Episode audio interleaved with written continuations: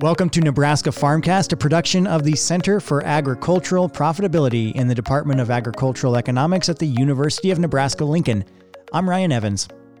Recent research from here at the University of Nebraska Lincoln in the Department of Agricultural Economics has found that crop insurance premium subsidies offered by the federal government have contributed to fewer and larger farms. To discuss more about how these subsidies relate to farm consolidation in Nebraska, I am here with Corey Walters, Associate Professor in the Department of Agricultural Economics.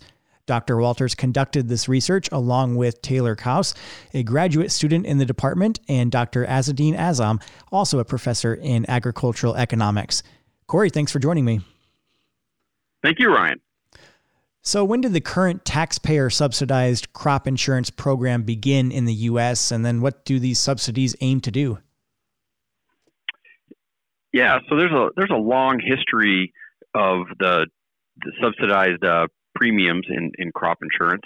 Uh, the notable ones were happened back in the, the mid 90s, uh, where the, the subsidies really took off, and then uh, uh, the ARPA Act, Agricultural Risk Protection Act of 2000 uh, really jumped the subsidies up to the current level today uh, that we see.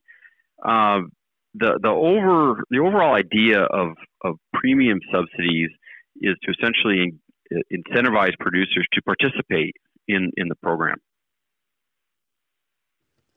And then, just for some more background, how do those subsidies work for policyholders? Yeah, so the the government uh, who manages uh, the federal crop insurance program uh, sets premiums, and there's a mechanism that does that, and then and then the the subsidies come in there and they lower the cost of the premium to the the, the policy holder. So if your uh, premium, let's say, was your total premium was you know 50 bucks an acre, and the the subsidy is uh, 50 percent, then uh, you as a farmer would would shell out uh, 25 dollars uh, per acre, and then uh, the, the government would uh, contribute the other $25 per acre. And you mentioned the Agricultural Risk Protection Act, ARPA, was passed in 2000. And so, what did your research find about the number and the size of farms in Nebraska since that time in 2000 when that was passed? Yeah, so uh, investigating that that ARPA Act, uh, we found that the, that subsidy that subsidy change there has led to fewer and larger farms uh, throughout uh, the, the, the Midwest. Um,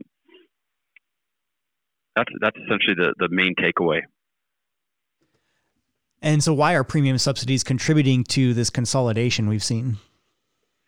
Yeah, this this is uh, this this is the underlying essence of the the research is the so so you have this this program that you're you you face um, the subsidized program, and producers have a menu of contracts that they can choose from, which which also includes not participating, and within the participation menu, there's there's different subsidies for different types of contracts, and for those folks that uh, uh, you know selected a reasonably reasonable contract with, a, let's say, a low deductible or, or high, higher coverage level, um, they and, and, then you go 20 years through this of them you know, re, re, repeating uh, that that subsidy essentially lowers not only their cost, their premium, but it also provides back indemnity dollars in years where there's there's claims like the 2012 drought.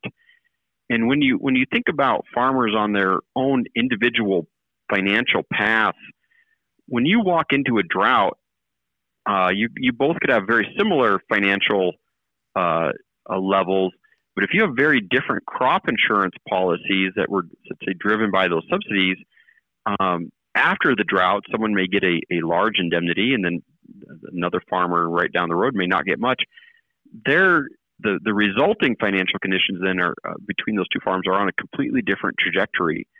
And it's this interaction uh, with the cost structure that happens that, that we think is causing causing these these subsidies then to to impact uh, farm size and farm numbers.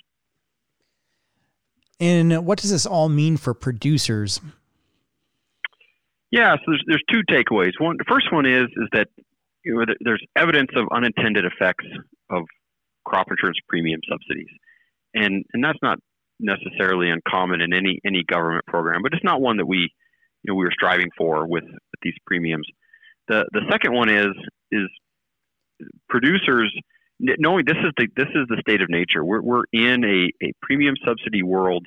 Um, producers need to become very aware of of what that subsidy does um, and what it can do for them uh, financially, especially after after experiencing a, a drought.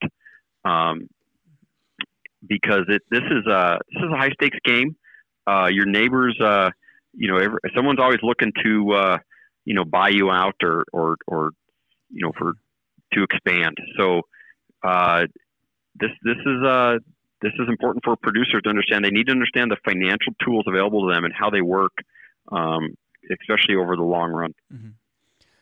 Great. Well, that is Dr. Corey Walters, Associate Professor in the Department of Agricultural Economics here at the University of Nebraska Lincoln. And uh, we have uh, republished a Cornhusker economics article from uh, the Ag Econ department here that Walters wrote along with Taylor Kaus, a graduate student in the Department of Agricultural Economics, and Azzedine Azzam, also a professor in Ag Econ. And that article is available on our website for the Center for Ag Profitability, cap.unl.edu. We also link to it in the podcast description here. So, Corey, I want to thank you for taking the time to join me on this episode. Thank you, Ryan. Thank you for having me. Nebraska Farmcast is a production of the Center for Agricultural Profitability at the University of Nebraska Lincoln. For the latest research based information and education resources to manage your farm or ranch operation, visit our website at cap.unl.edu. That's cap.unl.edu.